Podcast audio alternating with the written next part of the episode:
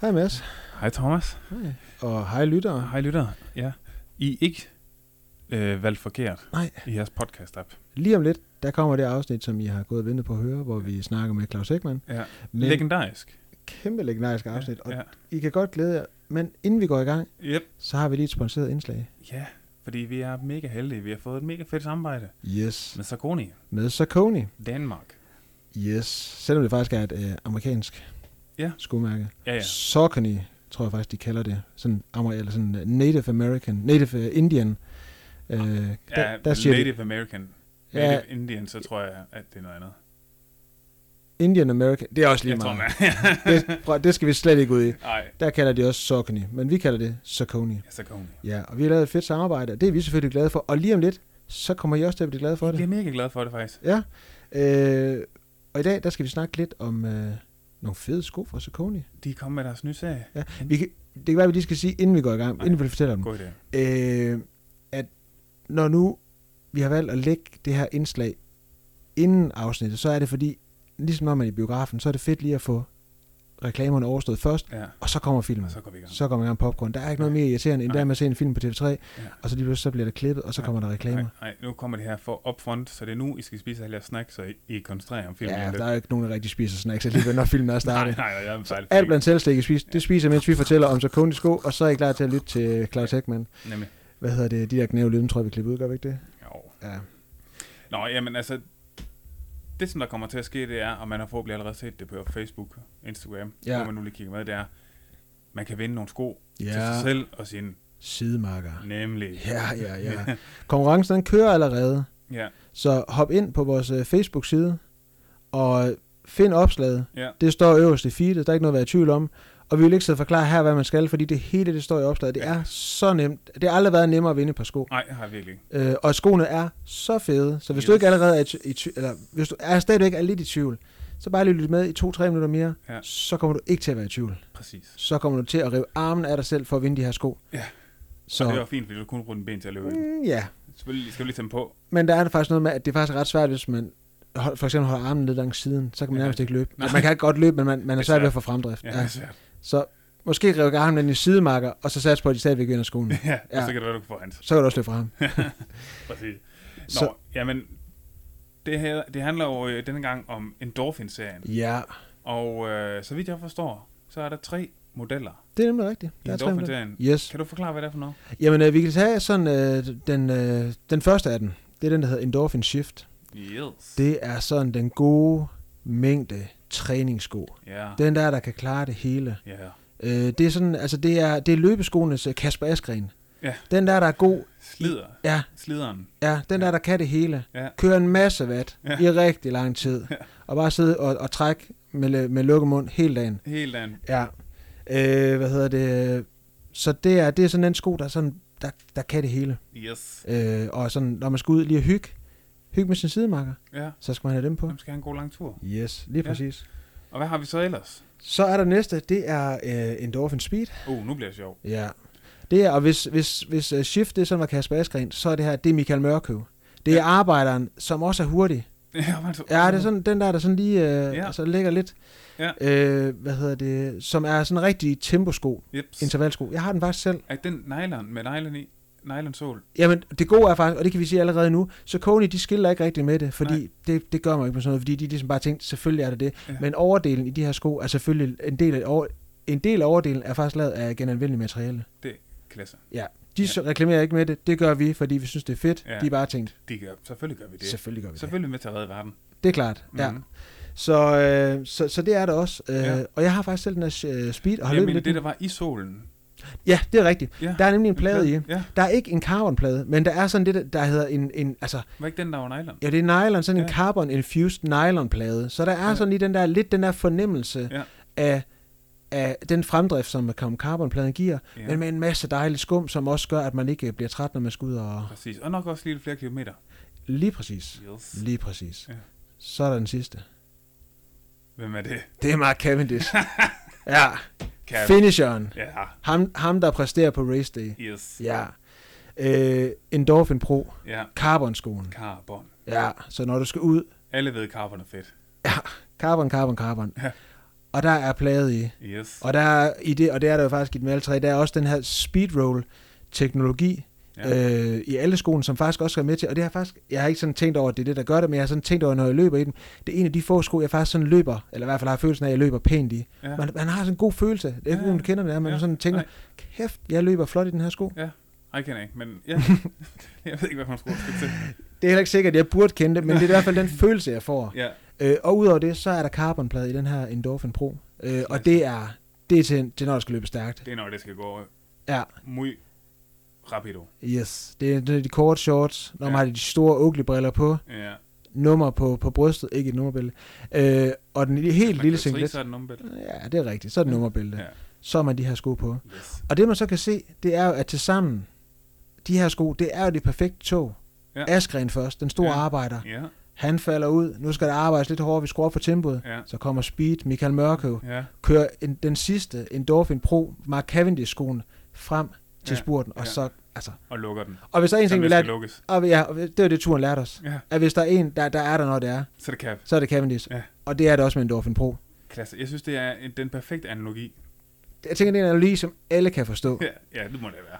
Og det, der er med den konkurrence, vi har, det er, at du kan gå ind og tage din sidemarker, og så Ja. kan I vinde en valgfri af de her sko. Det er Så hvis nu man- sindssygt. Det er ja. faktisk en sindssyg konkurrence. Ja, så hvis Altså, man tænker, To par sko, dig og din marker. Ja. Altså, det er ikke et par, altså en hver.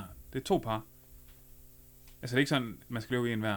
nej, nej, nej, altså, Nej. Man, altså den ene får et par sko, og den anden får også et par sko. Ja, præcis. Yes, så det er mega godt. Øh, og så kan man selv finde ud af, er jeg sådan mere den der, øh, den, den typen, der sidder og trækker hele dagen, eller er jeg ham, der, der, der afgør det på målstregen? Ja, det bestemmer man selv. Det, og det, det er, Ja. det finder du selv ud af, Ja. for der er en sko til dig uanset Ja, hvad. ja, ja. Det er det. Så øh, hop ind, Facebook, konkurrence, Saucony, Nu. den her uges samarbejdspartner. Ja. Og tak til dem. Kæmpe tak til Og dem. tak til os, fordi vi giver det her til jer. Ja, Ja, men også lidt tak til Saucony, fordi de faktisk giver skoene, som vi så kan give til jer. det er rigtigt. Ja, vi, soler os lidt i deres lys, kan man sige, og det er ikke fordi, jeg tænker, at vi, vi ikke skal være...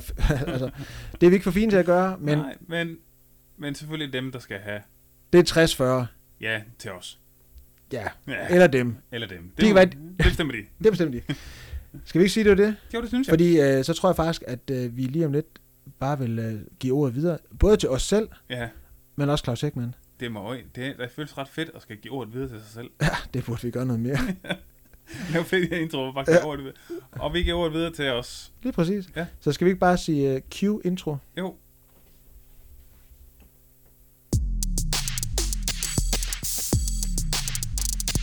Det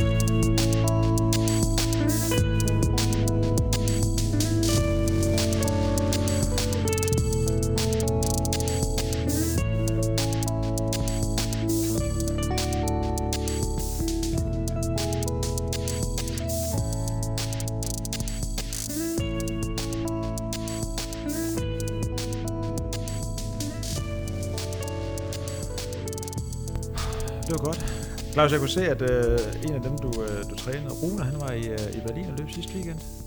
Det er rigtigt, ja. Han så ud til at være i rigtig god form. Vi snakkede faktisk med Rune her i, øh, i vinter, var det ikke det? Jo, Februar jo, måned, ja. jo. Han så ud til at være i god form lige nu. Jamen, det, øh, det er han også. Ja. Han, er, øh, han virker både motiveret og frisk og Ja, klar til, til Copenhagen Half her. ja det han Så det er løbe. bare, også. ja, det skal han løbe nu her. Ja, du skal, du skal jo løbe mod ham. Ja, ja jeg, tror, øh, jeg tror, han nok er inde lidt før mig, tænker jeg. Ja, en lille smule. Ikke meget. Nej, altså jeg vil sige, Det- kvarter 20 minutter er jo selvfølgelig relativt. Ja, ja, ja, ja. ja. Ja, Men altså, første ikke- mand, første mand inden køber første runde jo. Ja, sådan er det. Sådan er det. Ja, Nej, men det gjorde, det, det gjorde han lige efter bogen. Vil jeg sige. Han øh, løb med negativ split, og det var også lidt det, der var ja. tanken i Så- forhold til... Øh, for lige at mærke, hvor man er henne. Ikke? Ja. Så tæt på København, som er den vigtigste. ja, for det så ikke ud til, at han sådan øh, løb sig sådan helt, øh, Nej. helt ud. Nej, Så så øh, det er jo spændende at se, om der ikke er, er lidt mere i ham. ja, Ja. måske komme under 64. Ja, hvis øh, feltet, og, men nu er det, jo, det er jo samtidig også et dansk mesterskab. Og det betyder jo, at man, der kan jo gå en smule taktik. Ja, det er selvfølgelig rigtigt. øh, men, men jeg vil tro, at det bliver i det leje der, ikke? Ja, 1.04, lige under 1.04. ja. Men nu er, Sådan ja, Abdi er ude. Han øh, er jo ved at træne op til med dans, så, så det er allerede en af konkurrenterne, der, der er væk der. Ja, jeg, jeg er ikke helt klar over, Jamen, vi har ikke set startlisten endnu, ikke? Nej. Men jeg går ud fra, at det er de sædvanlige, der stiller op Ja. ja. til øh, Københavns hal, ikke? Og det er Ja. jo det er også noget, det kigger man på op til løbet, Ja, hvem der er med, ikke? Første Ja. omgang, der fokuserer man bare på sig selv. ja, Og være så klar som muligt. Ja. Ja. Så ved man jo i sådan nogle løb, at alt kan ske. ja. Og især hvis der går lidt taktik ind, selvfølgelig. Ja, ja, det er Ja. jo det. Så det bliver, en, øh, det bliver spændende. Ja. Ja. Der er jo mange med, og det er jo første gang i lang tid, ikke? Der er et uh, landevejs dansk mesterskab. Ja, det er jo ved at være et par år siden efterhånden. Det, er- det er Ja, ikke nærmest siden. ikke øh, sidst, så vidt jeg husker. Nej, jeg tror faktisk, der har jo ikke været siden, øh, der var Copenhagen 10 Half. km. Og det er rigtigt, at 10 km var jeg. 10 km. Ja. Men øh, halv og helt, Nej, der er, det er noget siden. jeg tror ikke, det har været siden, der blev løbet i, i København for to år siden. Nej. Så Ja. det bliver spændende. Ja, så øhm, jeg, tror, jeg tror ikke, jeg kommer med i, i kampen om det derovre. Om, det, om medaljerne? Uh, nej, altså godt nok er det også nogle, nogle aldersgrupper. med Ja, det, men øh, det, det er jo det, jeg sidder og tænker, der er vel noget masters, ikke? Er der? Jo, men det, jeg, jeg synes, at den kategori, der, der hedder 40 til 44, de løber simpelthen så stærkt. Ja, de løber stadig hurtigt, gør de ikke det? Jo. Ja. Jamen, det gør de jo hele vejen op, jo. Ja. Ja, ja, det er jo ikke fordi, de stopper med, ja, Nej, nej, nej. det er jo ikke fordi, Ja, de stopper det med er at jo- løbe hurtigt, jeg ved det ikke. Jeg skal bare huske, at det, Ja. ja. ja, at vi øh, falder lidt på... Øh, altså intensiteten falder lidt, Ja. ja. jo ældre vi bliver. Ikke? Ja. Specielt over efter 40 år, ikke? så begynder den. Ja. Og, øh, og er tage lidt lang af, tid til. og tage lidt af. Ja, du har lidt at løbe på nu. Jeg har, lidt, Ja, ja, jeg har lige syv gode år. Du skal nyde det. Kæft, jeg skal udnytte dem. ja, det bliver en... Øh, Åh ja, man må bare se det i øjnene, sådan er det. Ja. Man kan stadig nyde det, og få øh, en Ja. masse ud af Det er det. det, er det. masse oplevelser undervejs. Ja. Men det kan være, at vi skal komme i gang med at, med at optage. Skal, vil du byde velkommen? Det vil jeg gerne. Det må du gerne, så. Så øh, trykker du lige start. Det gør jeg. Det har jeg faktisk gjort. Ja, det er godt. Jamen, øh, hej og velkommen til Sidemarker. Et nyt afsnit med mig, Mads. Og jeg hedder Thomas. Og i dag har vi special guest, Claus Hækman. Velkommen til. Ja. Jo, tak. Ja. Claus, vil du ikke sådan lige, øh, måske starte med sådan lige at præsentere dig selv lidt og fortælle lidt om, hvem du er, hvad du går og laver? Jamen, øh, Og så lidt tættere på mikrofonen. Ja, jeg, øh, jamen, hvad jeg går og laver, jeg har jo jeg har en fuldtidsbeskæftigelse med at øh, teste og træne øh, idrætsfolk, specielt løbere. Øh, og her i Flakkebjerg, hvor jeg bor, der har jeg jo test, testklinikken, som øh, startede i 96, så der er sådan set 25 års jubilæum. Øh, Ja. Det var sidste år. Hold da. Der var, øh, så jeg har udført de her test i rigtig mange år. Og der startede Hækman Sport. Og så har det været med cykling, som var starten på det hele. Og så er der langsomt kommet løb med ind over. Og i dag er det alle mulige idrætsgrene. Primært løb, men også cykling og fodbold og motocross og håndbold. Altså der er mange forskellige profiler, der bliver testet inden for idrætten, sporten. Men jeg har også nogen, der bare kommer udefra, som skal have styr på øh, i gang med noget motion, Mm. Ja. og, øh, og lige få et, et jeg vil ikke kalde det et lægetjek, men i hvert fald et tjek på, hvordan kroppen øh, fungerer, hvordan metabolismen, hele det energisystem fungerer, og så få lave noget træning, der passer til de Ja. enkelte. Få sådan en lille øjebliksbillede på formen. Ja. Ja. Og så en god samtale. Ikke? Altså, Ja. En ting det er at blive testet, det er jo godt, men så har man noget at snakke om. Ja. Altså, det er lettere, og så har man noget, øh, man kan stå og snakke om, og jeg kan meget lettere rådgive og vejlede ud fra sådan en test, nogle testdata, ikke? også i forhold til deres målsætning, om Mm. det er realistisk, eller hvad skal der til for at få min målsætning opfyldt. Ja. Der må man jo nogle gange være, det har jeg jo lært med tid, nu er jeg jo mange år i gamet her, ikke? så man øh, lærer jo at, at ligesom at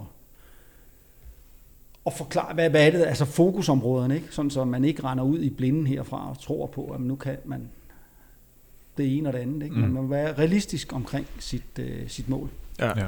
Så du kunne godt øh, sådan, øh, bekræfte eller aflive nogle drømme, at nogle af dem skal løbe Copenhagen Half eller DHL-stafetten, som måske går og drømmer om at løbe øh, en femmer på 25 minutter eller 20 minutter. Ja. Og så enten sige, at det, det ser fornuftigt ud, eller sende dem hjem og træne lidt mere. Ja. Ja. Det, er- det, er jo, det er jo noget af det, jeg kan her. Ikke? Det er også en, det ene ting, det er at måle på folk. Det, det, det er, hvad det er. Ikke? Men det er jo også en lang erfaring, historik, igennem øh, at kigge på folk og måle på folk. Og alder, Mm. køn og hvad der nu ellers hænger sammen. Ikke? Der kan jeg jo spotte dem ret hurtigt. Ja. Om også det nuværende niveau, og så kvæg historikken på den enkelte, så se om det er realistisk. Og fokusområder, ikke? hvad er det, der skal arbejdes med, hvis du skal i nærheden af af din målsætning. Og det kan jo være mange ting. Det kan jo være vægttab. Det kan være at løbe lidt hurtigere, gå lidt hurtigere, cykle lidt hurtigere. Ja. Og hvor skal der sættes ind? Hvad er det for en type træning, der skal til? Mm. Og hvor meget træning skal der til? Ja. Og, og det er jo den del der. Så få sat en plan op til dem. Det er jo det, er det jeg laver det meste af tiden. Ja. Og så er jeg inde over fodboldklubben FCK også nu, hvor jeg også prøver at, at hjælpe lidt til med noget løbetræning, Mm-hmm. som øh, efter de samme principper. Altså få jogge lidt rundt og blive, få lidt mere udholdenhed med Ja. ja. i, øh, i, i det element og styrke Ja. i forhold til at løbe. Så det, Det synes jeg faktisk er sådan en ting, man tit hører, når man så snakker med folk, der, der øh, spiller fodbold eller håndbold eller sådan et eller andet, at øh, de tænker slet ikke i banerne omkring udholdenhed. Men altså, de er jo faktisk i gang ret lang tid. Ja. Ja. Og altså, jo bedre udholdenhed du har, altså, så er der også bedre chance for, at du egentlig også der i sidst i kampen også lige kan lave en spurt hen mod bolden jo. og det, det, det er fuldstændig rigtigt, og det er jo, det er jo bare en kultur. Det er Ja. ja. en, en kultur, Ja. der bygger op over, over lang tid, Ja. øh, mange år. Ja. Og den er så svær at ændre, og det, ja. fordi man, man, man har, og det, det er ikke kun fodbold, håndbold, det er jo også løbere, Mm. øh, der tror, at øh, hvis man ikke løber stærkt hele tiden, Ja. ja. og bevæger sig hurtigt hele tiden, så bliver man langsommere. Ja, ja. Så, og det er jo det der, hvad er hurtigt, og hvad er langsomt? Ja, ja. Det er sådan, alt er relativt, ikke? så man skal altid sætte det op imod en sprint, eller at løbe langsomt. Ikke? Men Ja. det er, der er meget stor forskel på, øh, på atleter. Mm. Og jeg, når jeg siger atleter, så er det, jo, det er jo det, man prøver at bygge op. Det er jo en atlet, om det så er en fodboldatlet eller en løberatlet. Ikke? Det er jo at optimere de ting, der nu kan optimeres øh, i forhold til det. Mm. Og der, der er det klart, fodbolden, synes jeg, og det er der så også andre, der gør, der, der, der, er, der er et sted, man kan arbejde noget mere. Ja, de løber for lidt. Ja, ja, ja, de, ja det er i hvert fald, der, der bliver brugt for lidt tid i, i fødderne. Ja. De er jo ekstremt gode til, deres, øh, til det, de kan. Mm. Altså spille fodbold og være eksplosiv og alt det her, ikke? Men øh, at kunne holde i lang tid. Ja. Men man er bange for, at det gør dem langsomme. Ja, ja, ja. At når man løber langsomt, så bliver man langsom.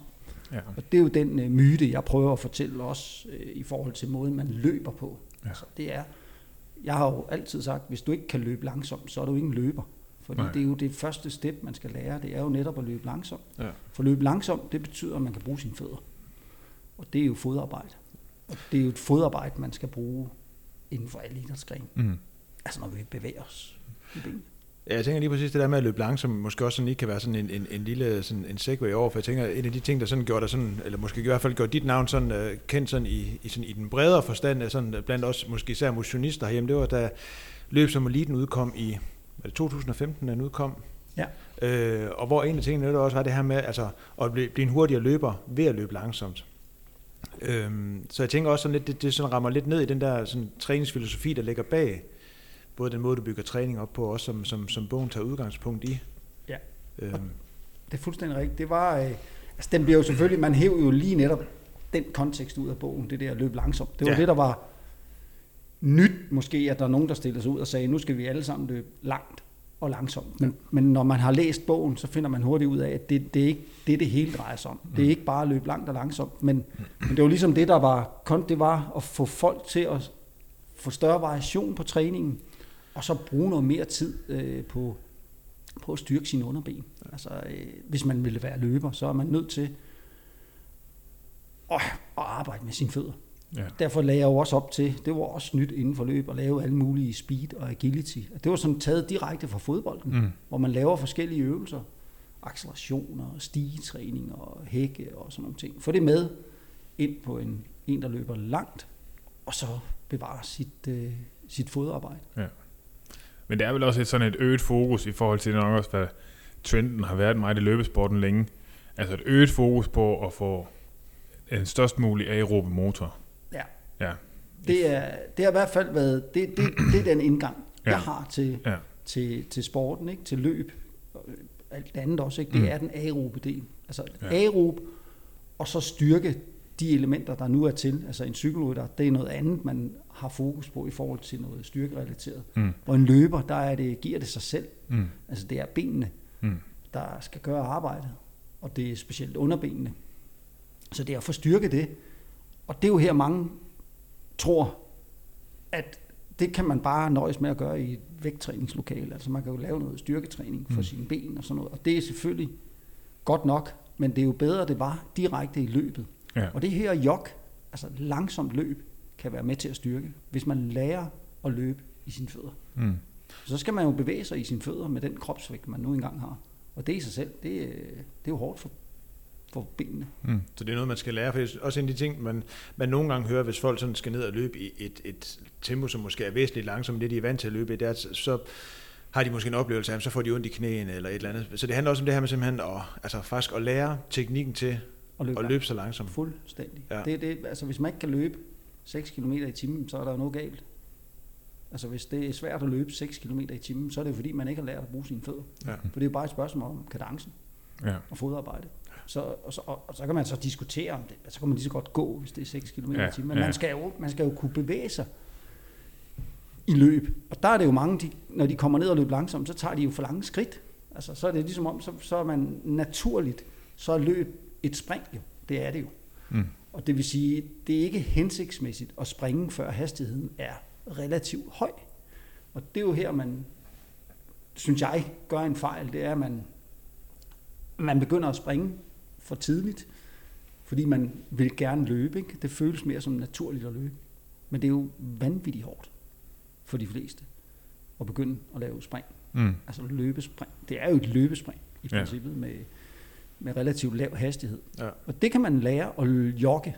Så det er der, man skal lære den. Altså teknikken, at man er så stærk i sine fødder, så man jeg kan jogge med 12 km i timen. Nogle 13 km i timen, lidt afhængig af, hvor effektive de er. Ikke? Og der er nogen, de løber jo med 12 km i timen. Ja. Det, er jo, det er jo teknik. Ja. Men kan du måske prøve at sådan, nu siger du det her med, at man skal lære at bruge fødderne, men sådan helt basalt set, sådan, altså når du snakker jogging, hvordan ser det så ud? Jamen det er jo, at man, man, når man jogger i sine fødder, så er man oprejst. Som Ja. udgangspunkt, ikke? så er man oprejst, når man løber, så man ikke falder sammen Ja. nogen steder. Ikke? Lidt når man går, altså hurtig gang, kapgang, de er også oprejst, når de går og går meget i fødderne. De bruger jo også fødderne. Det er meget fodarbejde. Mm. Lidt den samme måde, også som løber, man er oprejst. Og hvis man er oprejst, så kan man øh, generere meget kraft ned i sine fødder til at komme fremad. Og så hopper man jo ikke så meget. Men det er klart, at på et tidspunkt, så er man nødt til at enten øge kadencen for at få farten op, eller øge sin skridtlængde. Mm. Og når man så begynder at komme op på en hastighed, hvor man er nødt til at øge sin skridtlængde, så er det jo måden, man, man skal gøre det på. Og der er det fod, fødderne, og så det, man trækker, hvis man kan forestille sig, at man er oprejst, så trækker man benene op under sig. Mm. Ikke, man laver ikke et knæløft, men man trækker benene op under sig. Og det er jo det, jeg kalder gaspedalen. Ja. Det er jo det optræk, man har, Ja. der afhænger, altså hvis man har et, hårdt, et højt øh, hælspark, så løber man stærkt. Ja. Og har man ikke noget, så løber man langsomt. Så det er sådan en gaspedal, man kan justere på. Okay. Så det er, det, det er fødderne, der, der er første step, man sætter foden i, ikke? og så Mm. laver man en acceleration i foden, Ja. og så trækker man benet lidt op, afhængig af hastigheden. ja. Så det er sådan et vip agtigt Ja. Ja. Hvis man kan, nu, nu, nu er det her jo en, nu er der ikke øh, ikke billeder billeder. på, men hvis man sådan kigger, hvis nu jeg sidder og ser tv og ser på de her maratonløbere, for eksempel, både kvinderne og mændene, der løb, Mm-hmm. når man så dem fra siden, så kan man godt se, at de er jo oprejste, og de løber med en, med en relativt høj hastighed. Mændene er jo op omkring 20 km i timen. Ja. Men der kan man se deres ben, hvis man ser deres ben, det står næsten i vandret, deres, næsten et markant hælspark. Og sådan skal vi jo ikke løbe, når vi bevæger os med 12 km i timen. Nej. Hvis man så dem løbe 12 km i timen, så ville de ikke have noget hælspark. Så Nej. ville de gøre det nede i deres fødder. Ja. Så det er jo den del der at sige, men der er et, det er når hastigheden øges, så trækker vi lige lidt op i øh, gassen. Ja. Og så kommer skridtlængden helt af sig selv. Ja. Og det skal vi ikke bruge hoftebøjerne til, eller knæløftet til, kun hvis det er en ekstrem sprint. Ja. Og det er jo ikke det, vi skal snakke om i dag. Nej. Vi er jo ikke øh, sprinter, 100 meter løber, 200 meter, som bare eksploderer og laver knæløft og høje knæ og alt sådan noget. Ikke? Vi er jo en, øh, vi er jo nogen, der skal bruge mindst mulig energi, altså løbeøkonomien skal Mm. mm. være så effektiv som muligt. Så vi skal spare mindst muligt på det energi, de Ja. reserver, vi Ja. har. ja. Så det er op med hælen. Det er det. Ja. Og så kan man altid diskutere, det er jo her, det er individuelt. Så, så afhængig af benlængde og kropsbygning, hvor meget man skal hæve den i forhold til hastigheden. Ja, Og det er jo de ting, jeg kan spotte sådan meget hurtigt Ja. på en løber, ikke? og sige, hvornår er det mest, hvornår skal du begynde på de ting her. ja, Og det er tit kadencen. Altså jeg synes, det er der, den ender. Det er skridtlængden. I første omgang, så er det egentlig bare oprejst, og så sørge for at have en passende skridtfrekvens. ja, Og så kommer skridtlængden helt af sig selv, når vi sætter farten op. Ja. Så du skal egentlig, i bund og grund, så skal man prøve at arbejde med samme skridtfrekvens, når du løber langsomt, som når du løber stærkt. ja, Hvis man i første omgang prøver at fokusere på det, så kan man se, hvor svært det er. ja, Specielt at løbe langsomt med en høj kadence. ja, Det giver sig selv, når vi løber stærkt, så rammer vi vores passende niveau. Ikke? Mellem, ja. ja, hvad er det typisk? Mellem 170 skridt og 180 skridt i minuttet. Ikke? Det er ja. der, de fleste rammer, når de løber hurtigt. Igen lidt afhængig af benlængden. Men prøv at løbe med samme skridtfrekvens, når man så løber langsomt. Ja. For eksempel 10 km i timen. Men omvendt er det vel også, tænker jeg, nu prøver jeg sådan lige at forestille mig det ind i hovedet også, øh, at hvis man så netop kommer ind og arbejder med det, altså lægger man det samme, altså med en, en, en lige så høj kadence, som når man løber hurtigt, at hvis man så ligesom får det indarbejdet, så tænker jeg også, så må det jo også give en anden oplevelse, når man så sætter tempoet op, og stadigvæk løber med den samme kadence. Lige præcis, fordi så er der kun det element, det er at løfte, trække benene lidt op. Fordi når man så trækker benene lidt op, så er man allerede i gang med at øge sin skridtlængde. Ja. Mm. Og så er hastigheden jo også øget. Så, så man bruger egentlig kun energi på hasen, bagsiden af musklen, Mm. og så knæet for lige at trække op. Og det er nok, hvis der er en god spænst i fødderne. Hvis nu spændsten i fødderne også er god, så er det jo win-win, så skal man næsten ikke bruge noget energi for at trække benene op. Jo. Så det ligger, kraften genereres i fødderne, og så bruger vi lige hælesparket til at, at generere skridtlængden. Ja. Og når hastigheden er ekstremt høj, altså nu snakker vi jo langt over 20 km i timen, Ja. så har vi jo knæet, så løfter vi jo også, så bruger vi også lidt på knæet. ikke? Ja. Men der er vi jo ikke jo. Hmm. Altså, det, er- det, er jo, Nej. det, det, er jo, det er jo en sprint. Ja. Nogen har Ja. en sprint, ja, ikke? det gør vi ikke så meget i. Nej, Nej, men det er også, det er også bare det at løbe 20 km i timen. Det Ja, er, det er der jo ikke Det er rigtig mange, det er jo ikke mange, der kan heller. Nej. Altså ikke engang, det kan man jo mærke nu, når man kommer op i årene og holde 20 km i timen, det, det holder man ikke ret lang tid. Nej, nej. Og det, det er jo ikke defineret som en sprint. nej. Det er ikke, et, det er ikke en sprint. Men det, Det er er også, men, men det er jo så, men også op på nogle hastigheder, hvor man siger, altså i hvert fald langt de fleste motionister, og endda altså langt op, altså også sådan, hvad skal man snakke, øh, subelite, eller hvad man nu øh, vil sætte et ord på det, hvor jeg tænker, der, der er det jo ikke relevant alligevel. Altså, så er vi oppe i nogle af dem, vi lige har set, øh, der, der løber rundt over i Tokyo, eller som skal lægge og kæmpe om øh, DM øh, om tre Ja. uger ind i København. Altså, Og det ser jo lejende let ud for dem at løbe 20 km i timen. ikke? ja, Men det er jo ikke der, vi er. nej, Altså, det bliver, så bliver det næsten en sprint, ikke? Fordi mm. hvis vi skal op og løbe så hurtigt, så er vi jo nødt til at generere kraft fra både knæløft og hælespark. og. Helt Ja. Men så er det heller ikke så meget med langdistanceløb at gøre. nej. så er vi langt væk fra, fra den del af det. Ikke? Så, så det er jo egentlig bare for sådan at runde den her med hensyn til, der er også, en, der er også noget teknisk i at løbe. Altså den her, det vi skal lære, det er at løbe langsomt, eller, eller bruge gang som en del af, af, af det element, ikke? hvor man Ja. styrker, styrker sine fødder. Der giver det næsten sig selv, ikke? hvis Ja. man går i sine fødder. Og lige præcis det med gang tænker jeg, at, at vi kommer ind på lidt senere, fordi det er også noget, det du sådan er en, øh, en, en stor fortaler for. Men jeg tænker lidt, nu kan vi sådan lidt høre også det her med, at sådan et, et af hele sådan er, sådan er grundtanken i træning, er jo lidt det her med at blive mere udholdende, forbedret. Altså den her løbeøkonomi, så man dybest set får, får mest muligt ud af den, den energi, der er på, er på motoren. Altså, og jeg tænker, der er jo sådan, sådan også når man sådan kigger tilbage de sidste 40-50 år, hvor, hvor løb sådan i en eller anden udstrækning har fyldt. Der har været mange sådan træningsfilosofier, der har både været det her med, hvis man sådan, noget af det, man meget snakker om, når man snakker den her øh, generation af, af danske langdistansløbere i 80'erne, der lå og løb vanvittigt mange kilometer, øh, eller man kan kigge på nogle af de øh, hvad hedder det, mellemdistanceløber, der var i Storbritannien, øh, der lå og løb 800 meter, alligevel øh, lå og løb 200 kilometer om ugen, og så har der været en tendens til, at der så blev løbet lidt kortere og, og mere intenst og sådan noget. Men den her inspiration i forhold til sådan, lidt den her udholdenhed, hvor, hvor, hvor stammer den sådan, den sådan fra? Jamen, den stammer jo fra hele min... Altså, altså, jeg har jo været inde i sporten i mange, mange år. Ikke? Det er jo 40 år siden. Jeg startede jo med at løbe i 70'erne.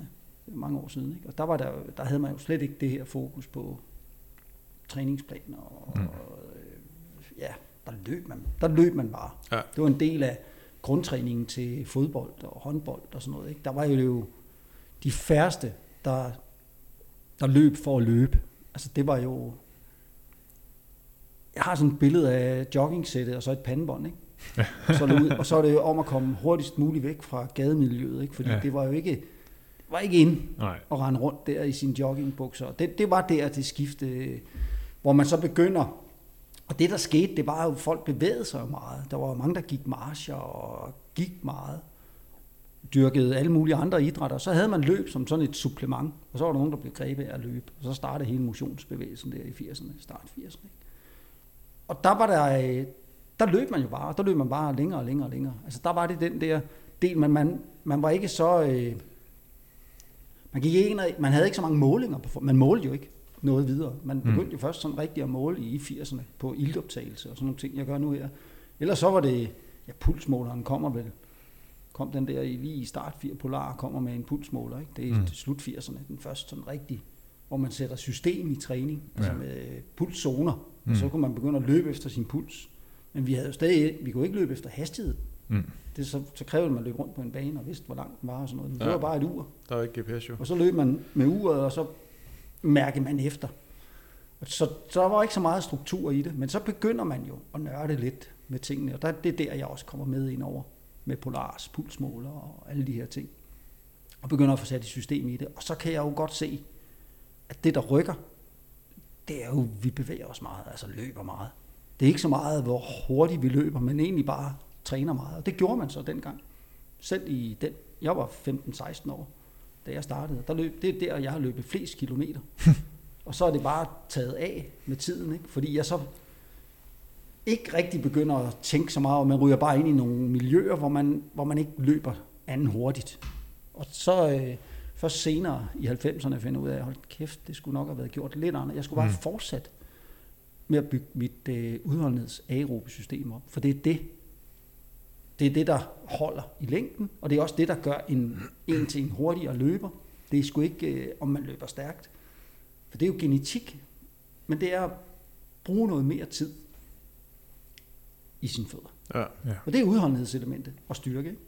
Så det er jo sådan en øh, lang, lang vej, jeg har gået. Ikke? Og så først i 90'erne begynder jeg at arbejde med at teste idrætsfolk. Ikke? Ja. Ja. Primært cykelrytter. Laktattest, og det var det, man kunne dengang. Og så kom ildoptagelsestest, så bygger jeg mit eget udstyr og introducerer det i 596, da jeg åbner Hækman Sport. Mm-hmm. Og det fungerer slet ikke. Altså, det virkede ikke. Det var fuldstændig helt væk. Så jeg fortsatte bare med at måle på laktat og puls, ikke? Mm. for det, var, det kunne jeg ikke få til at fungere. Men du bygger det selv? Jeg bygger det selv, og jeg har det også stående herude i garagen stadigvæk. Jeg bruger det sådan som et, et eksempel på, hvad, hvad det egentlig betyder, og må, hvordan man måler på de her ilt og kuldioxid og sådan nogle ting. Ja. Men jeg kunne ikke få det til at fungere. Det var Douglas Sick. Det havde man jo på øh, universitetet dengang. Det var første gang, man begynder sådan at nørde med metabolisme og energiforbrug og iltoptagelse og de her ting. Men det kunne jeg ikke få til at fungere. Altså jeg havde ikke råd til at købe de der. De koster jo nogle. De, koster, jeg ved, de er dyrt at købe sådan noget udstyr der. Det var først i 2000, 2000 og lige der jeg får investeret i mit første rigtige udstyr, ikke? Ja. kan bruge til at teste med. Mm. Men det er, altså- og så finder jeg ud af på specielt cykelryttere, det er jo dem, der inspirerer mig. Jeg kommer som løber jo, og så begynder at arbejde rigtig meget med cykelsporten, ikke? og de bruger jo bare meget mere tid, Mm. og har en stor, den, den samme motor i princippet, som løberne har på højt niveau, men de er bare bedre til at udnytte deres energiforbrug, ikke? fordi de cykler langt, og det er jo også noget helt andet. Ikke? Og den del, når jeg så kigger tilbage på den måde, der blev trænet på i 80'erne, det var jo fuldstændig samme. Det var jo at bygge motoren op på den måde, altså mere energieffektivt. Løb noget mere. Mm. Og så kan man altid diskutere, om de så løb for langt og for meget dengang. Mm. Ja, Om de ja. måske kunne have lavet de samme resultater ved at måske øh, sætte træningsmængden lidt ned. Det er jo, det er jo igen meget individuelt, Mm. hvordan ens hverdag er sat sammen, om man har får restitueret nok. Ja. For det er klart, at de sidste kilometer for mange er jo ikke givet godt ud, hvis man også har en travl hverdag. Så, mm. så man skal ikke kigge på, hvordan de gjorde i 80'erne, og de løb masse kilometer, hvis man ikke har tid til det og overskud til det, Eller kan holde til det. eller kan holde til det. Ja. Men der er ingen tvivl om, det er, det er volumen aero, altså vi er i bevægelse. Om vi så går eller løber. Selvfølgelig er det vigtigt, hvis det er løbeøkonomi, så skal man løbe, ikke? Men, mm. men gang er jo også med til at give nogle kilometer i benene ved siden af, som kunne være det, der Men jeg hører også lidt, du siger, altså det, det her netop det her fokus, jeg tænker, altså sådan logisk set, hvis, hvis, hvis jeg sådan, sådan skulle tænke sådan hurtigt over, så man tænke, det her med at have en god løbe, løbeøkonomi, vil jo give mening, hvis man skal løbe et halvmarathon eller et maraton, hvor man skal være i gang i lang tid. Men hører også lidt, du siger, at, at det her fokus på at stø, styrke sin udholdenhed og, og forbedre sin løbeøkonomi, i princippet også øh, kan være lige så, altså, lige så godt og give lige så gode resultater, hvis man for eksempel fokuserer på altså en kort distance. Altså, Ja. øh, Jamen det er netop det, det, og det er der, jeg sådan... Nu ved jeg godt, løb som eliten blev skrevet i forhold til, at der skulle være inspiration til træningsprogrammer. Og for mig, så er der et træningsprogram, der er vigtigt. Det er jo hele grundtræningen. Altså hvor vi bygger aero, hvor vi træner øh, hele det her element af udholdenhed. Og udholdenhed betyder jo bare i bund og grund, at vi... Øh, vores energiforbrug, vi har et, et, et stort energiforbrug, og så skal vi jo sørge for ved så høj intensitet at kunne omsætte vores fedtsyre. Altså i bund og grund, det er jo det, der er udholdenhedsbegrebet, ikke? at vi finder vores fedtmax, altså der, hvor vi omsætter flest gram fedt. Ja. Altså det er, jo, det er jo det, der er hele essensen i den træningsfilosofi, jeg har. Det er at gå ind og se den enkelte person, i hvilket intensitetsområde omsætter de flest gram fedt, altså fedtmax. Og det kunne man finde ved at lave nogle, det kunne man lade bruge på laktattest, men det er jo langt lettere at finde ved ilt og koldioxid. Det måde, jeg tester på her. Ikke? Og når man har den profil, så er det jo egentlig bare at optimere den, og så bruge tid på grundtræning. Indtil man har et mål om, at nu vil jeg løbe hurtigt på 5 km eller maraton, så kan man begynde at træne mere specifikt på, om man skal fortsætte med at løbe. Altså det er maraton, der er vigtigt. Eller nu vil jeg skulle gerne prøve at løbe en hurtig 1500 meter eller 5000 meter. Mm. Men de har brug for det samme. Altså en, øh, en mellemdistanceløber har også brug for udholdenhed. Og det er ligesom en maratonløber. Maratonløberen skal så bare have noget mere, når man går i stilling i forhold til at skal løbe et maratonløb. Og 1500 meter løberen går mere over og bruger den her anaerobe produktion. Og arbejde lidt med, med at kunne opretholde høj intensitet i, i kortere tid. Mm. Ja. Men er, er grund, altså at sige, udgangspunktet egentlig er det samme? er det altså, samme. Ja. Så programmerne, man kan godt sige, at man har et, et, et standardprogram, men kunsten er jo, at man kan placere sig ud fra den genetik, den historik, man har, og ens målsætning. Så det er jo, nogen har, jeg har sådan, jeg siger, der er tre primære træningspas, man egentlig burde lave. Alle burde lave øh, hele året rundt, og hvis man har mere tid, så er det jo at komme ud og bevæge sig Mm. i længere tid, hvis der er overskud til det. Ikke? Men ellers så har man sådan tre primære pas. Om man er eliteløber eller man er motionsløber, så har man nogle primære pas. Og de minder jo meget om hinanden. Om man er motion eller man er elite. Men man er nødt til at placere sig med den form, man nu er i. Hvor eliteløberne løber stærkt på intervaller. Hvis vi nu har tidsintervaller, hvis man bare skal løbe på tid, så når de jo længere, Mm. end motionister gør. Ja. Eller opstartsløbere, gængere, kan også træne efter de samme principper. Men det er hastighed, der er afgørende her. Og så hele tiden flytte den der anaerob tærskel, eller fedtmax. Der er to tærskler. Der er anaerob tærskel. Det er der, hvor vi sådan meget populært, nu er det sådan populært, det er der, hvor vi ikke fedtforbrænder mere. Mm. Og, men der kan også være, man kan også finde tærsklen på andre måder. Ikke? Men, men det er typisk der, hvor fedtforbrændingen den går i nul. Og så har vi en aerob tærskel. Det er der, hvor vi vil have fedtmax, den jeg lige nævnte før. Altså lidt længere nede i øh, det aerobe system. Så noget maraton, typisk maraton, lidt langsommere end maratonfart. Hvor vi omsætter flest gram fedt. Og det punkt, det, øh, det er mindst lige så interessant at kende, Ja. som det er at kende sin tærskel. Det er vel næsten det, altså den, hvad skal man sige, tærskel, der er vigtigst at træne. Fuldstændig. Ja. Det er den, og det er den, der ikke er fokus på mange steder, synes jeg. Ja. Man glemmer den her aerobe tærskel. Man, Ja.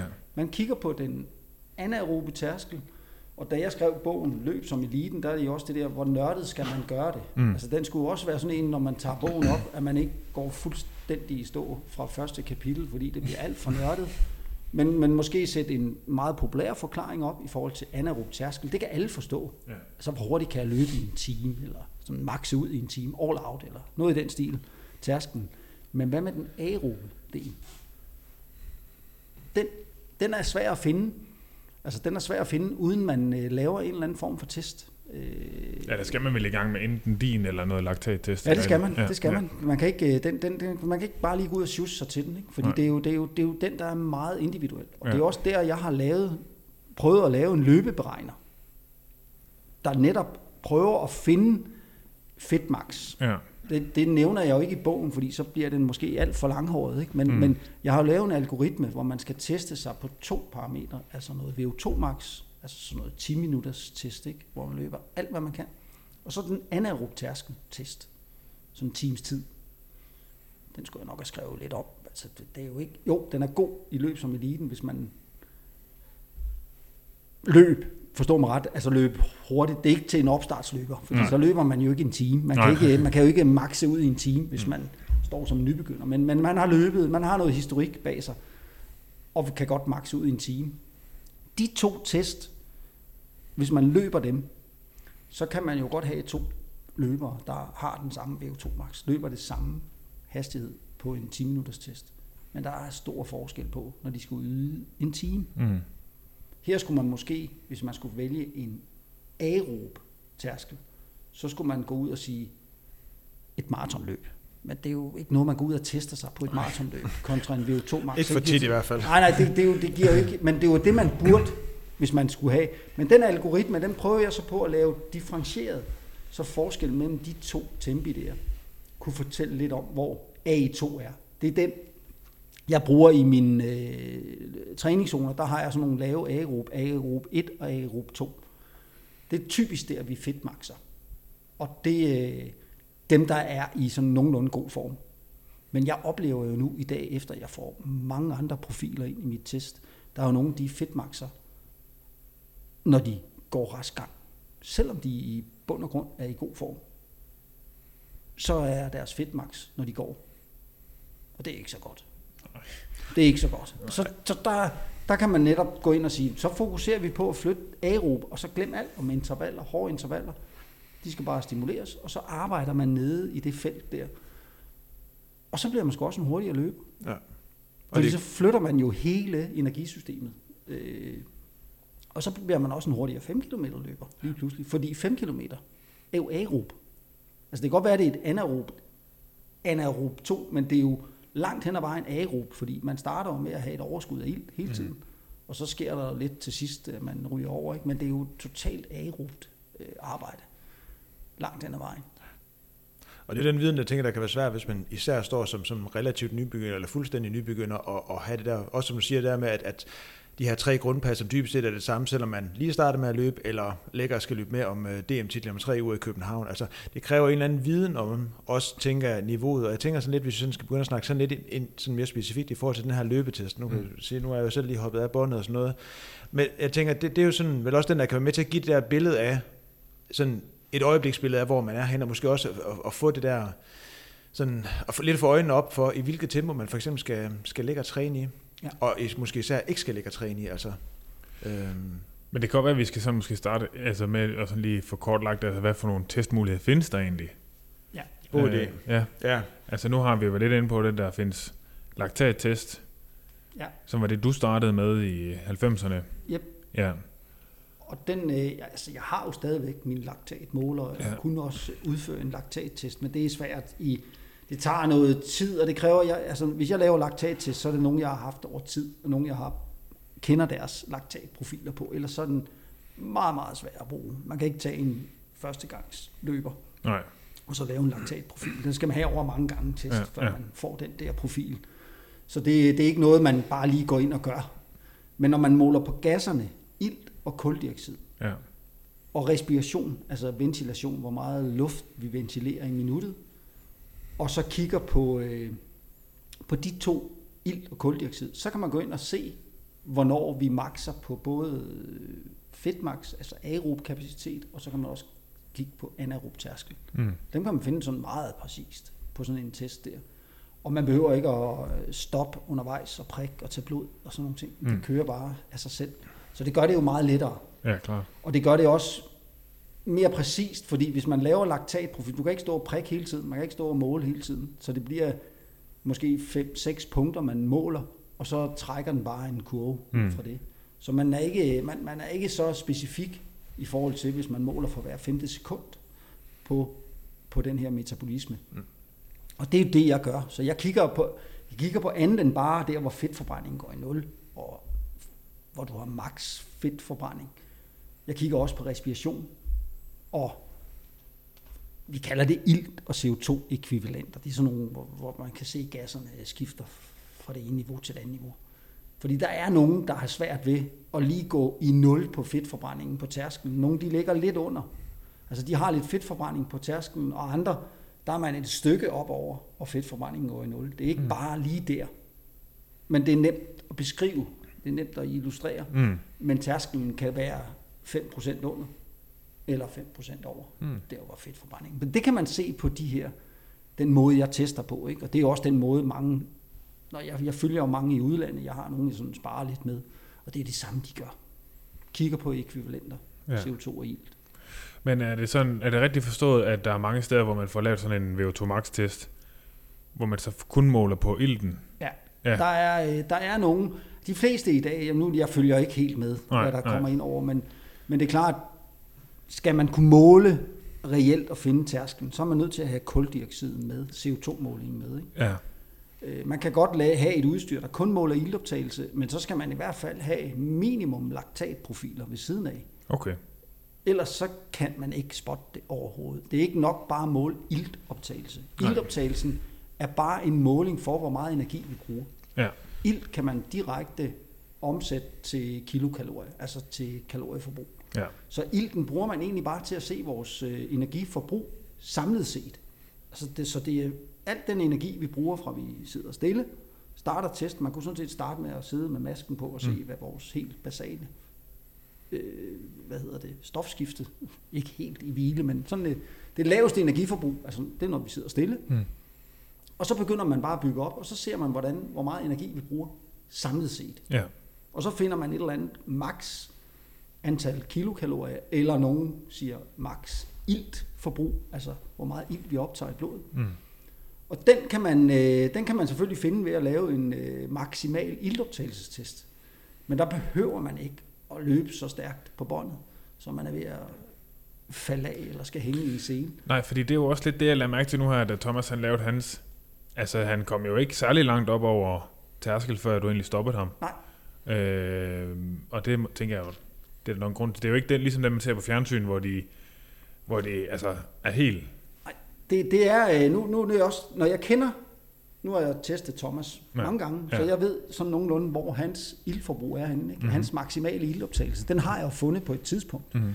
Og når jeg har den maksimale ildoptagelse, og man ved ud fra forholdstallet mellem ilt og koldioxid, den der respirations øh, AR-værdi, når den kommer et stykke over, bare 3-4 procent over øh, 1,0, altså det er jo fedtforbrændingen går i 0, så er der ikke langt op til VO2 max. Nej. Og så kan man lave en estimering på VO2 max. Ja, okay. Og den VO2 max estimering, man kalder det en submax, den rammer næsten, altså de fleste af gangene, det samme som hvis jeg kørte ham fuldstændig til Ja, til all out. Ja.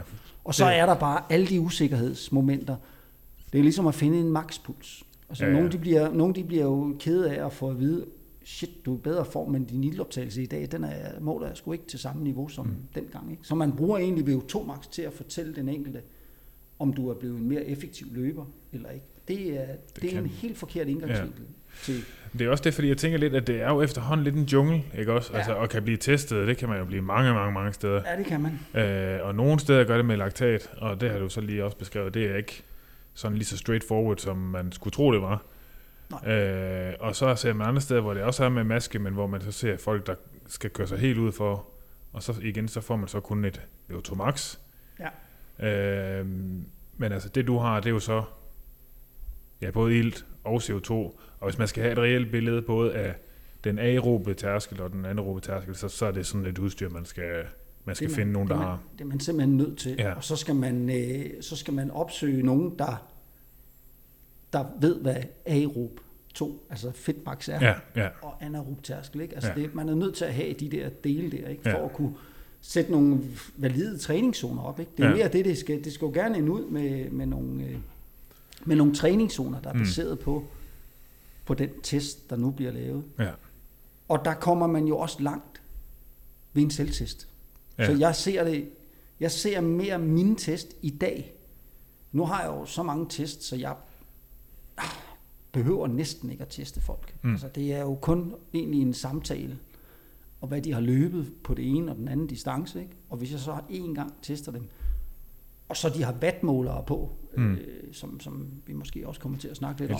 Men øh, det, er jo, det, er jo, det er jo en måler, der måler i bund og grund det energiforbrug, vi Mm. leverer i fødderne. Mm. Hvis man har den, så, øh, så behøver man egentlig ikke flere data. Så kan man øh, spotte dem Ja, undervejs. ja. Men det kræver vel også, at du kender dem. Så kender jeg dem. Ja, Det kræver, at jeg kender Ja, dem. Det ja, kræver, ja, at jeg kender ja, dem. Ja. Det vil sige, førstegangstesten ser jeg mere som, at man booker ind til en personlig rådgivning. Ja. Og så er den test, det er jo bare et lille del af det. Det tager jo ikke ret lang tid, men det er alt det andet omkring. Mm. At man har personen, man snakker med personen, får sat tingene op i et system, Mm-hmm. og kan arbejde ud fra det.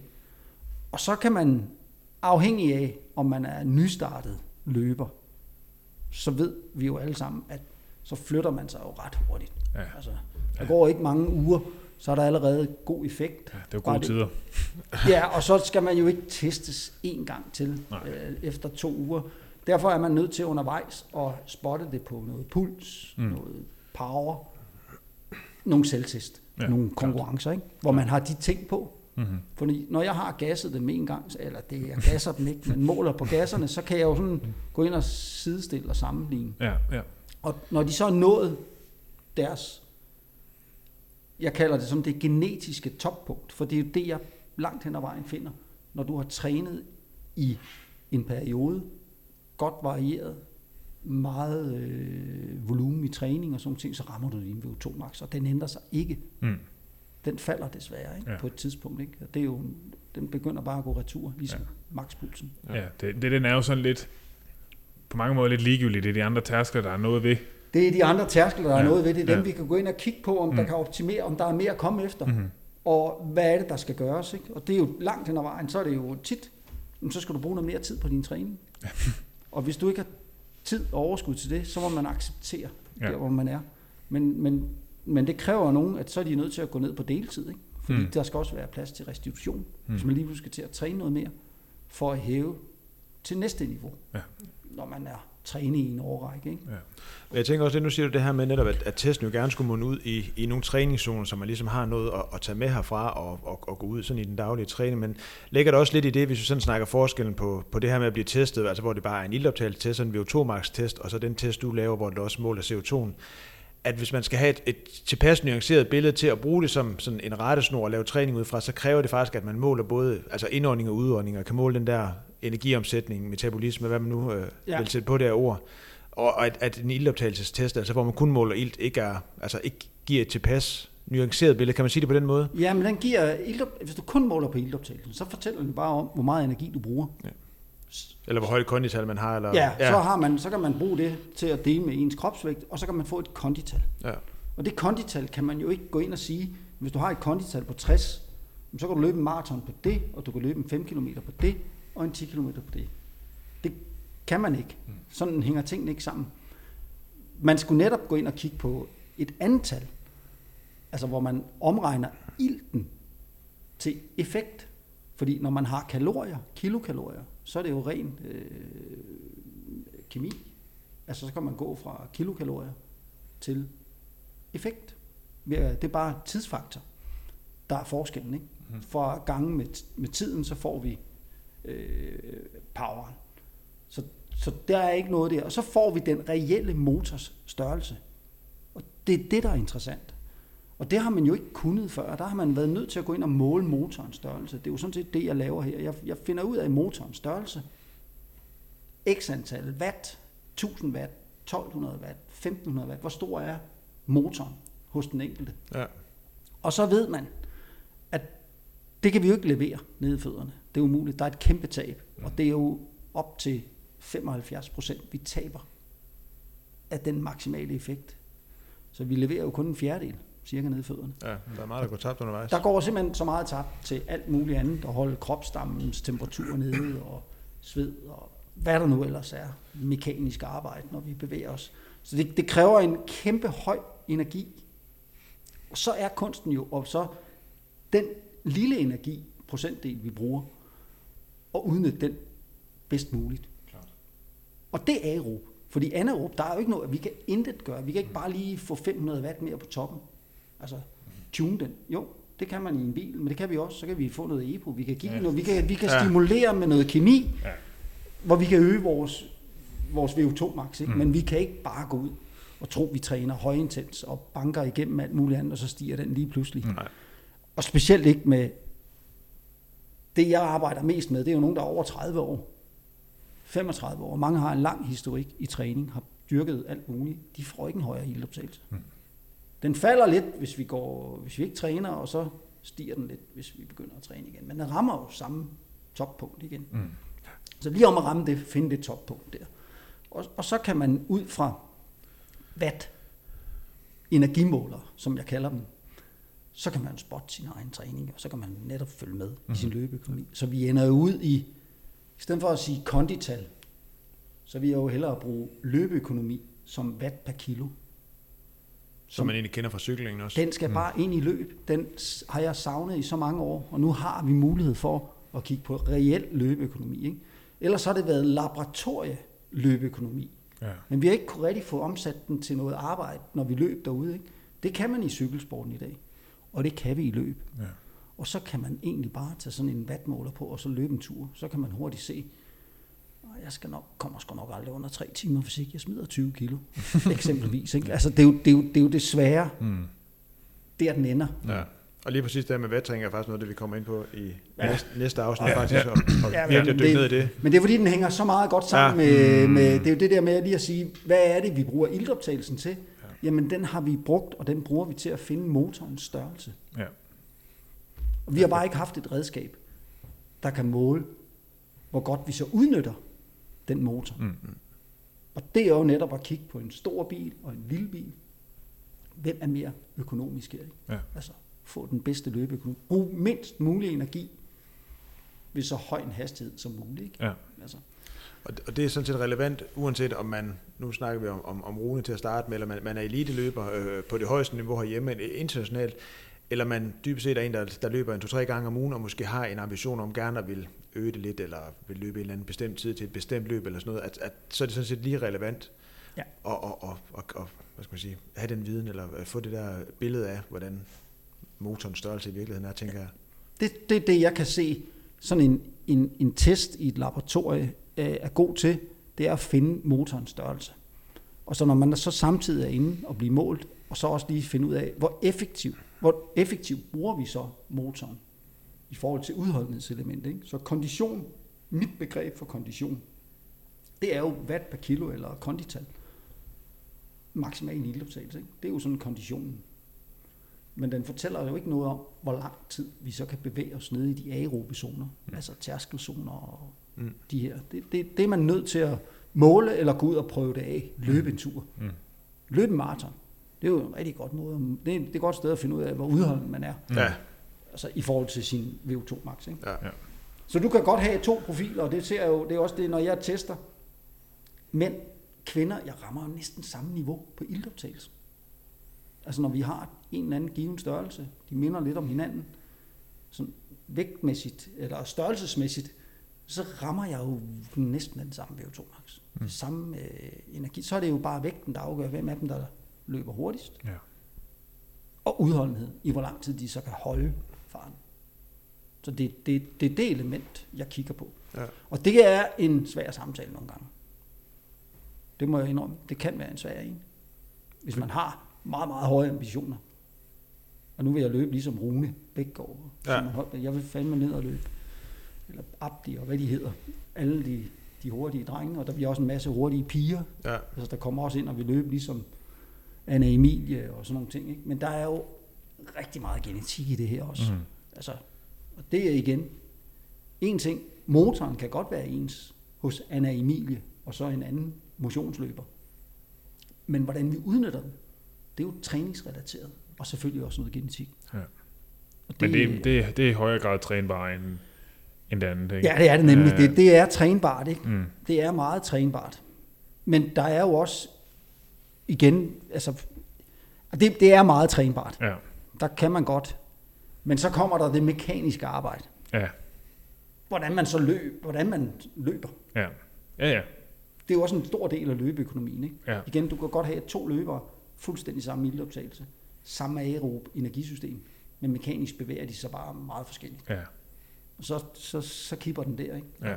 Fordi den ene kan være mere effektiv i, den anden, Ja. ja. i forhold til at udnytte den Den der... øh, kan ikke rette sig op Nej, øh, i bund og grund. Ja. Og den anden hænger nede i loven ikke? og Mm. løber lidt tungt. det lyder som også. Nå, Ej, men ja. det er det. Altså, man kan jo bare se, altså vi ser jo mange løbere, og det gør I også jo. Ja, ja. Og der er jo godt nok forskel ikke, på bevægelsesmønster. ja det er der godt nok. Ja, Og det er jo, den ene er mere energieffektiv end den anden. ja. Altså den ene skal jo bruge meget mere ilt for at bevæge sig på den måde der. Mhm. Så der er jo noget i det mekaniske arbejde også, ja. Man kan arbejde på. Det, det var det, vi indledte med at snakke om her. Ja, ja. Ja. ja, jeg tænker også sådan lidt, altså også hvis vi sådan skal vende lidt tilbage til der, hvor vi startede. Nu sagde du selv der med, at det nogle gange kunne være en, en, en svær samtale, hvis man har testet nogen, og der er en, der går med... Det kunne være ambition om, at man gerne vil løbe en, øh, en maraton på under tre timer. Det er jo typisk sådan et, et, et godt, ambitiøst øh, motionisme, gerne vil det. Men det kan måske også i, i samme, øh, altså være lige så svært, hvis man har en, der kommer ind og gerne vil starte med at løbe, og måske i virkeligheden bliver målt, og man tænker, at det giver mere mening at gå rigtig meget. Altså, Ja. Der er tit, og sådan havde jeg det også selv, da jeg startede med at løbe, jeg tænkte, altså, jeg skulle have en motion, jeg skal løbe, og skal man ud og løbe, så må man også hellere løbe, øh, det gør ikke noget, det gør ikke noget. Øh, hvad hedder det, at så man også, øh, så i hvert fald løbe 5 km, fordi det kan næsten ikke betale sig at løbe mindre, men hvor jeg også nogle gange tænker tilbage, så tænker altså, jeg, jeg skulle også have gået, altså, jeg var jo 40 kilo overvægtig, og altså, så, så det der med, hvis folk kommer ind, ligesom har en ambition om, nu skal vi i gang med at løbe, jeg skal have taget en løbetest, og så kommer man ind, og så fortæller han, at jeg ikke engang skal løbe, altså. Selvom at det kan være, måske være det kloge, kunne ja. Jeg forestille mig. Men det er jo det, er jo det jeg ser flere og flere af her i testcenteret. Ikke? Mm. Der kommer ind netop. De har nogle ambitioner, men er der ikke lige nu, Mm. men vil gerne derhen til et eller andet mål. Og så får de at vide, at øh, meget træning, det vil være godt, du gik. Ja. Fordi det netop for at undgå skader, mm. men også øh, for det her styrkeelement med at gå i fødder, ikke? og lære at, i de aerobe, lette aerobe zoner, og arbejde dernede, og så løbe og tænke teknisk på de korte sekvenser. Ikke? Mm. Ja. Lidt sådan et helt klassisk opstartsprogram. Ja. Man kan trække ned alle mulige steder fra, hvor man starter med at gå lidt, og så jogger man lidt, og så Ja. ja. går man lidt. Og så er det jo at finde de der hastigheder, hvor det er så effektivt. Ikke? Og så er der nogen, der responderer meget hurtigt på det, og nogen, der, der kan gå lidt længere tid, før man løber sammenhængende. Ikke? Ja. Nogen havde godt af at gå hele tiden, Ja. fordi de øh, ikke sætter den tid af til, der skal til for at blive så hurtigt, man nu gerne vil, men bare holde en god form, så vil gang jo være mindst lige så effektivt i hvert fald. Jeg vil næsten Ja. sige mere effektivt. Ja, også fordi du kan passe lidt bedre på dig selv. Man kan passer, man undgår de her Ja, ja, ja. ja. skader, Ja, som der bare opstår Ja. rigtig mange af. Ja, ja. Jeg synes løb, det altså nu har jeg jo mange idrætsgrene indover, ikke? men løb, det er jo hele tiden. Ja. Altså der kommer noget i løb. Ja. Altså det er det bare. Det er slet ikke det samme i cykelsporten, eller nej, nej, nej, nej.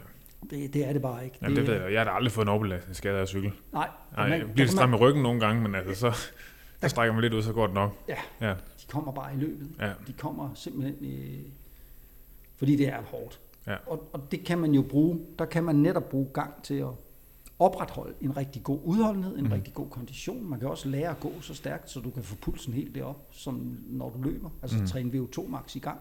ja, Men det er jo med nogle helt andre hastigheder. ja. Og Ja, ja, hvor, så er der det altid, hvor Ja. der altid er en fod i jorden. Vi har ikke den der svævefase, hvor man lander med 3-4 gange sin kropsvægt. Det er maks halvanden gang, ikke, man har i gang Mm. med, med den der landing. Så det er jo det er bare skånsomt. Klart. Men det kræver, hvis løb kræver noget teknisk og jogge, altså at lære at jogge, så kræver gang endnu mere. Ja. Det er jo desværre det, der er i gang. Ikke? At lære at gå så stærkt, det er jo Ja. teknisk. Altså man skal lære teknik. Mm.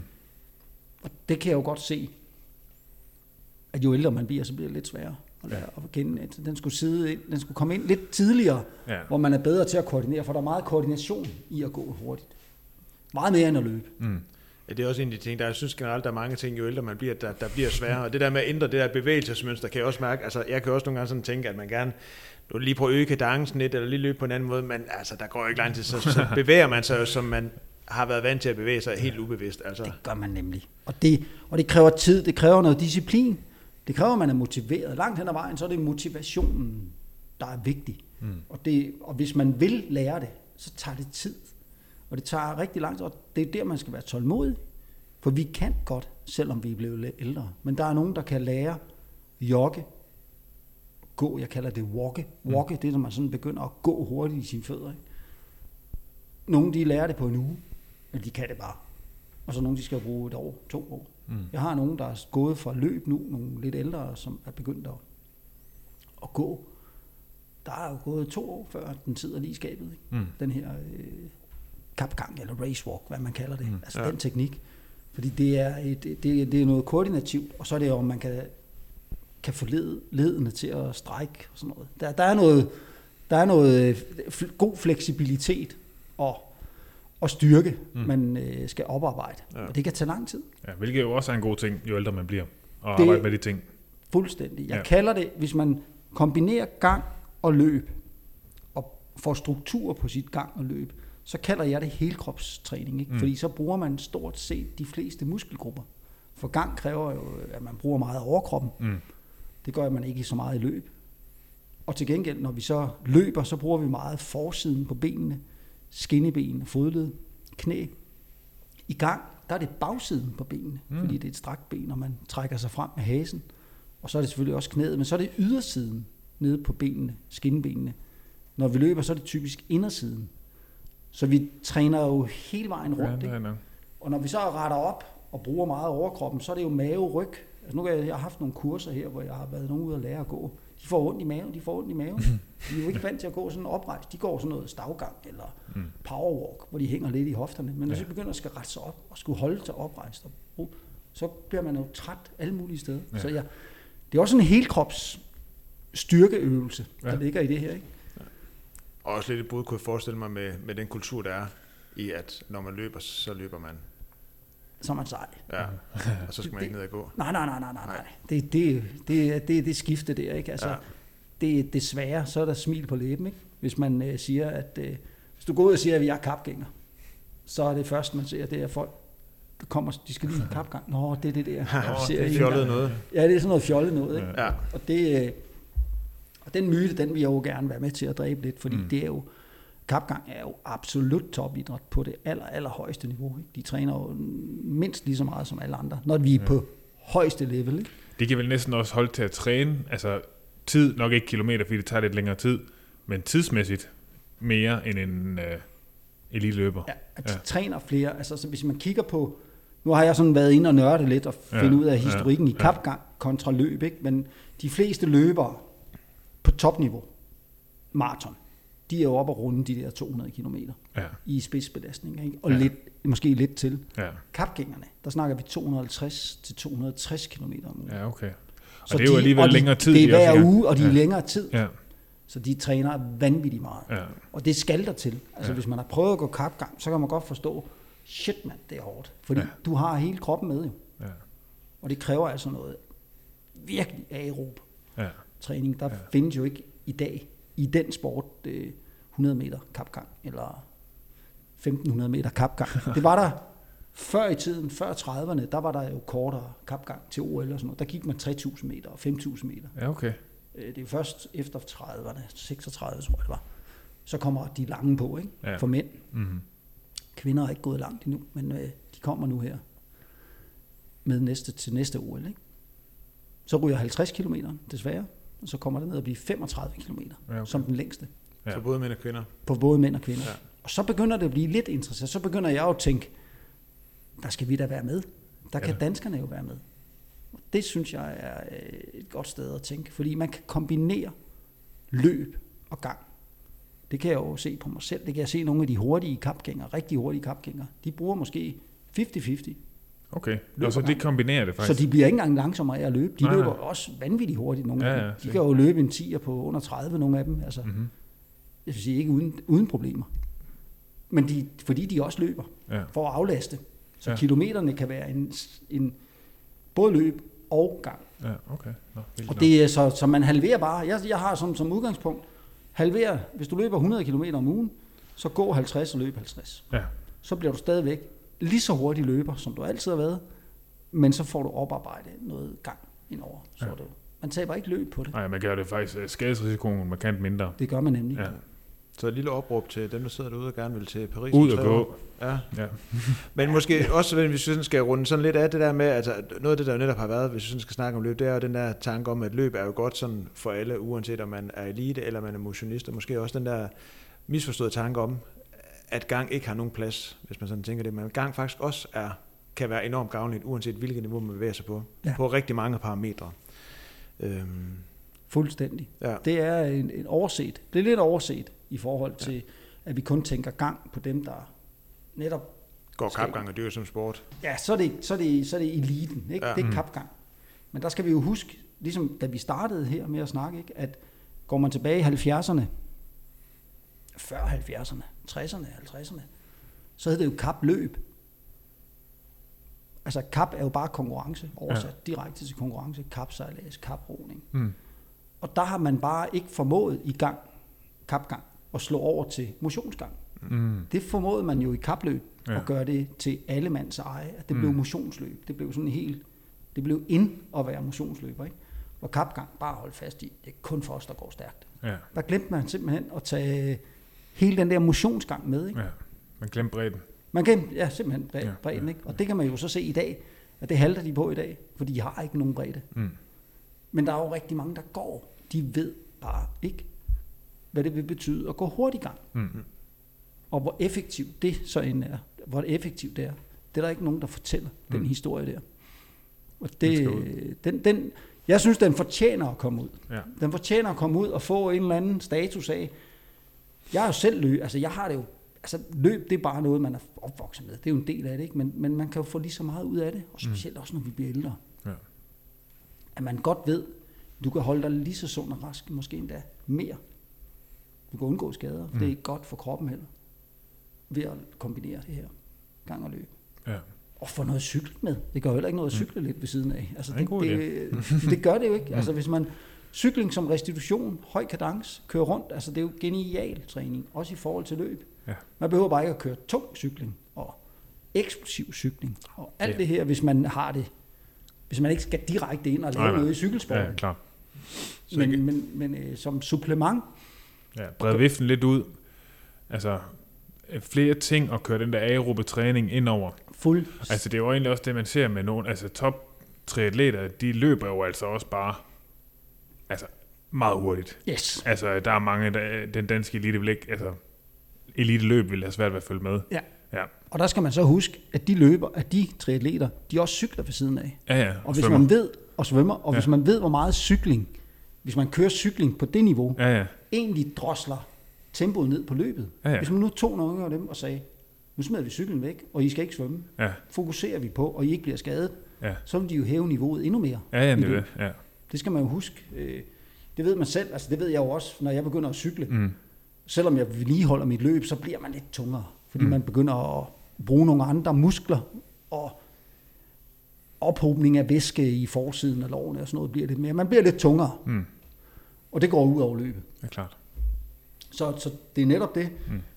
Bare man bruger cyklingen med om, altså man, man tænker sig om, og bruger det som god restitution, og så kører nogle længere ture med en kadence, der svarer lidt til det, vi løber med. Mm. En lav gear. Det er ja, sindssygt godt. Men øh, Du skal med at cykle, Thomas. Jeg kan godt høre det. det er med, Men så bliver det ikke restitution. Nej, det der med at blive... Nej, det gør det ikke. nej, det er, jo, det er jo det, man slår over til. Det kan jeg jo selv se nu. Nu er jeg, er jeg lidt småskadet nu. Ikke? Nu Ja. slår jeg jo også, begynder jeg at cykle igen. Jeg kan elsker cykling. Ja. Jeg kan ikke lade være med at køre intervaller. Jeg kan hold, og så kan jeg jo hurtigt kigge ned min, på min lår. Shit, mand, nu begynder, nu begynder jeg at pa- kunne passe mine cykelbukser igen. Men det går ud over løbet jo. Ja, ja, ja. Men den dag, man så slår cyklen væk, så kommer det igen. Jo. Så Ja. har man bygget en god grundform. ja, ja, der er noget at komme efter der. Det er der. Man kan Ja. veksle lidt. Ja. Man Og, det, og- ja, og jeg tænker så netop måske afrundingen kunne være der med, at, at, at man kan sige, på et, i, sådan i, et perspektiv kan man måske snakke om det med, at det går, det går ud over, altså, og for eksempel cykel mere kan gå ud over løbet, hvis man sådan tænker netop, at man bliver tungere og sådan noget. Men også hvis man måske står netop og har været vant til måske bare at løbe to-tre gange om ugen, det er så til en gang cykling ind i det, altså sammen med at kombinere med svømning, faktisk også, at det ikke behøver at ødelægge noget, men faktisk kan være med til, at det sådan spiller sammen, holder skadesrisikoen ned, og er med til at at bygge på den der sådan aerob udholdenhed, altså Fuld. uden at man står efter to måneder, og så har man fået skinnemedbestændelse, eller et løberknæ, eller et eller andet andet. Ja. Og man skal netop huske, at dem vi taler til her, det er jo ikke, det er jo ikke top elite løbere. De skal jo undgå alt andet end løb, ikke? Og Mm. en top elite cykelrytter skal jo også undgå så meget muligt. Mm. Altså skal sidde bruge sin tid på cyklen. Men nu snakker vi altså om størstedelen af befolkningen, Ja. som ikke løber med de hastigheder og det effekt, det power, der skal til. Der kan man snilt dele træningen ud Mm. og få lige så meget ud af det. Ja. Ej, det er ikke fordi, Så- vi skal ikke have Kipchoge op på en home trainer, men Nej, det, det vil nok ødelægge noget, hvis han... Det skulle være, fordi han ikke kan holde til at løbe. Mm. Men det er klart, at man bliver jo bedst løbeøkonomisk ved at løbe. Cykeløkonomisk ved at cykle. ja. Så det, det, det giver sig selv. Men det er jo den der, når vi så ikke har det mål om at blive Kipchoge eller Chris Froome og hvad de hedder alle sammen, de der store mm. topstjerner der, ikke? Men så er der jo ingen grund til, at øh, vi ødelægger os selv. Mm. Ved at tro, at vi bare skal løbe mere og mere og mere. Der kunne cyklen måske være et godt bidrag Ja. eller gang være et rigtig godt bidrag til at kunne undgå de skader, og så holde os kørende hele tiden. Ja. ja, for hvis der virkelig er noget, der, nu snakker vi om motivation tidligere, hvis der er virkelig noget, der kan, der kan dræbe motivationen, så er det skulle nok at være stykker. skadet. Altså, Ja, ja, ja, ja. Og så komme tilbage igen, og så hele det der. ja, man skal bygge op igen. Åh, ja. Ja. Det gider vi ikke. Nej, det gider Så- jeg ikke. Men Claus, hvis nu man os, sådan, øh, sidder og tænker derude, at øh, man gerne vil øh, i gang og sådan med at løbe lidt mere struktureret og sådan noget, og man har synes, den her løbetest, den egentlig lyder meget spændende og sådan noget, hvad, øh, hvor, hvor booker man sådan en tid øh, ved dig hen til, til løbetest? Jamen, som det er lige nu, så er jeg jo placeret på landet. Flakkevig lidt syd for Slagelse, ikke? så det er, det er der, jeg har mit testsetup. Og der, er- så må man, øh, der kan man booke online på hekmansport.dk, og der er masser af tider nu, for det er jo på min egen bopæl. Jeg kommer også ud, jeg har jo det her som et mobil testudstyr. Ikke? Jeg har jo det samme system, jeg kan tage med ud og lave test. Enten på en bane, eller på et løbebånd, et eller andet sted, hvor jeg kommer ud, hvis der er grupper. Så man Mm. kan altid kontakte mig, og så kommer jeg ud og tager, laver gruppetest. Ja. Men, men at lave det på et løbebånd, et bånd, jeg ikke kender, altså det, men nu kan man jo i dag måle hastigheden på båndene. Det, Mm. det er tit det der, hvis jeg kommer ud et andet sted, så står der et løbebånd, som ikke løber det, der reelt står på display. Ja, så, er det Så, så, så giver det ingen mening. så skal lave- man have vat, øh, vatmåleren til at bakke det op med. Ja, så skal ja. man netop have vatmåleren på, Ja, ikke, så man ved, ja. at øh, hastigheden passer Ja, ja. med det, man... Øh, Ja. Det kan man så i dag. Det kunne man jo ikke førhen. Der, jeg har været nogle gange, hvor jeg kom ud, så ringer de et eller andet sted fra, og så har jamen, vi har et løbebånd inde i, i, i fitnesscenter, det kan vi bare løbe på. Og der har jeg jo ikke en chance for at vide, om, Nej. øh, hvis ikke man får det målt op. Nej. Fordi der er- kan være kæmpe forskel på, Ja. ja. på det, der reelt står på display, og så det, som båndet løber. Ja, klar. Men ellers så er det på banen. Så er det på Ja. banen. Så tager man testene fuldstændig sammen. Submax. Løber lige op til... Hvis jeg ikke har online udstyr på, og det har jeg ikke. Jeg kan ikke altid se data, øh, når de løber udendørs. Men så beder jeg folk om lige at løbe op i sådan noget VO2 max til sidst. Så jeg sikrer mig, at man så er oppe og ramme sin VO2 max. Ja. Så udendørs kan jeg godt, hvis det er nye, jeg ikke kender, så får de lige lov til at maxe til sidst. Ja. For der kan jeg ikke stå og se med på skærmen Mm. om, om vi nu er der, ikke? Så, så løber man lige stærkt, eller Ja. slutter på en bakke. Ja. Herude, jeg tester også udendørs herude, der slutter de på en, øh, på en bakke. Mm. Og så går de bare ind med samme fart, og så holder de den bare indtil de Ja. kan mere. Ja. Og så rammer man en VO2 max. Altså der. kommer det før eller siden. Den kommer op. Så, kan man alt, så, så når jeg går hjem og henter data ud, så kan jeg se, at den er ramt. Ja, ja. I stedet hvor man, hvor man er usikker på. Ikke? Altså folk ved sgu ikke, kender ikke altid, øh, hvor hurtigt de kan løbe Mm, på mm. en eller anden given distance. Ikke? Og det er så også det, jeg tænker, løbetesten munder ud i netop, at man får nogle, nogle træningszoner, som man så kan tage med og, og gå ud og træne efter. Ja. Ja, Og så får man den, om, den allervigtigste rådgivning, Mm. Hvor man står med den enkelte ikke, og forklarer, det er sådan her, det ser ud, Mm. og det er sådan her, man bygger træning op til dig. Mm. Altså det er jo sådan meget, det skal helst være den, den person, altså det er individuelt, ikke? Mm. Fordi det er historikken på den person, der kommer ind. ja, Aldrig løbe før, skal nok ikke have den samme, men Nej, kan være i pissegod form. Ja. ja, Ja, ja. Det kan være en fodboldspiller, ja. som aldrig har løbet før, Mm. men er i rigtig god form. Ja. Skal selvfølgelig ikke træne som en, der har løbet i 10 år Nej, og har samme niveau. Nej, så der er, det, det, der er den individuelle tilpasning Ja. kommer ind i det. Ja. Yes. Så ind på claushækman.dk, book en tid, kom ind, få en test, noget rådgivning, Ja. vejledning. yes. Det må være de afsluttende ord. Og ellers, hvis man øh, sådan tænker, at det der kapgang om tre år til OL, så kan man lige øh, sende en mail også, hvis man sådan lige synes, at man er... Det øh, vil være et af de helt store. Det var netop at få nogen til at, at tænke. Det kunne jeg egentlig godt tænke mig. Det kræver et vist niveau Ja. for at gå kvalkravet på en 35 km. Det er lige offentliggjort sidste uge. Der skal man gå. For at komme med, er det 4 minutter og 28 sekunder for mænd. Nu kan jeg lige jeg kan ikke huske kvinderne per kilometer. Ikke? Hmm. Nå. Så er man med på 35 km. Men det er ikke urealistisk. Det er jo sådan noget 13 km i timen. Det er, det, det, det er muligt. På 20 km, der er den for mænd. Der skal man gå 4.03, 1.21. Og for kvinder er det 1.29, 1.30.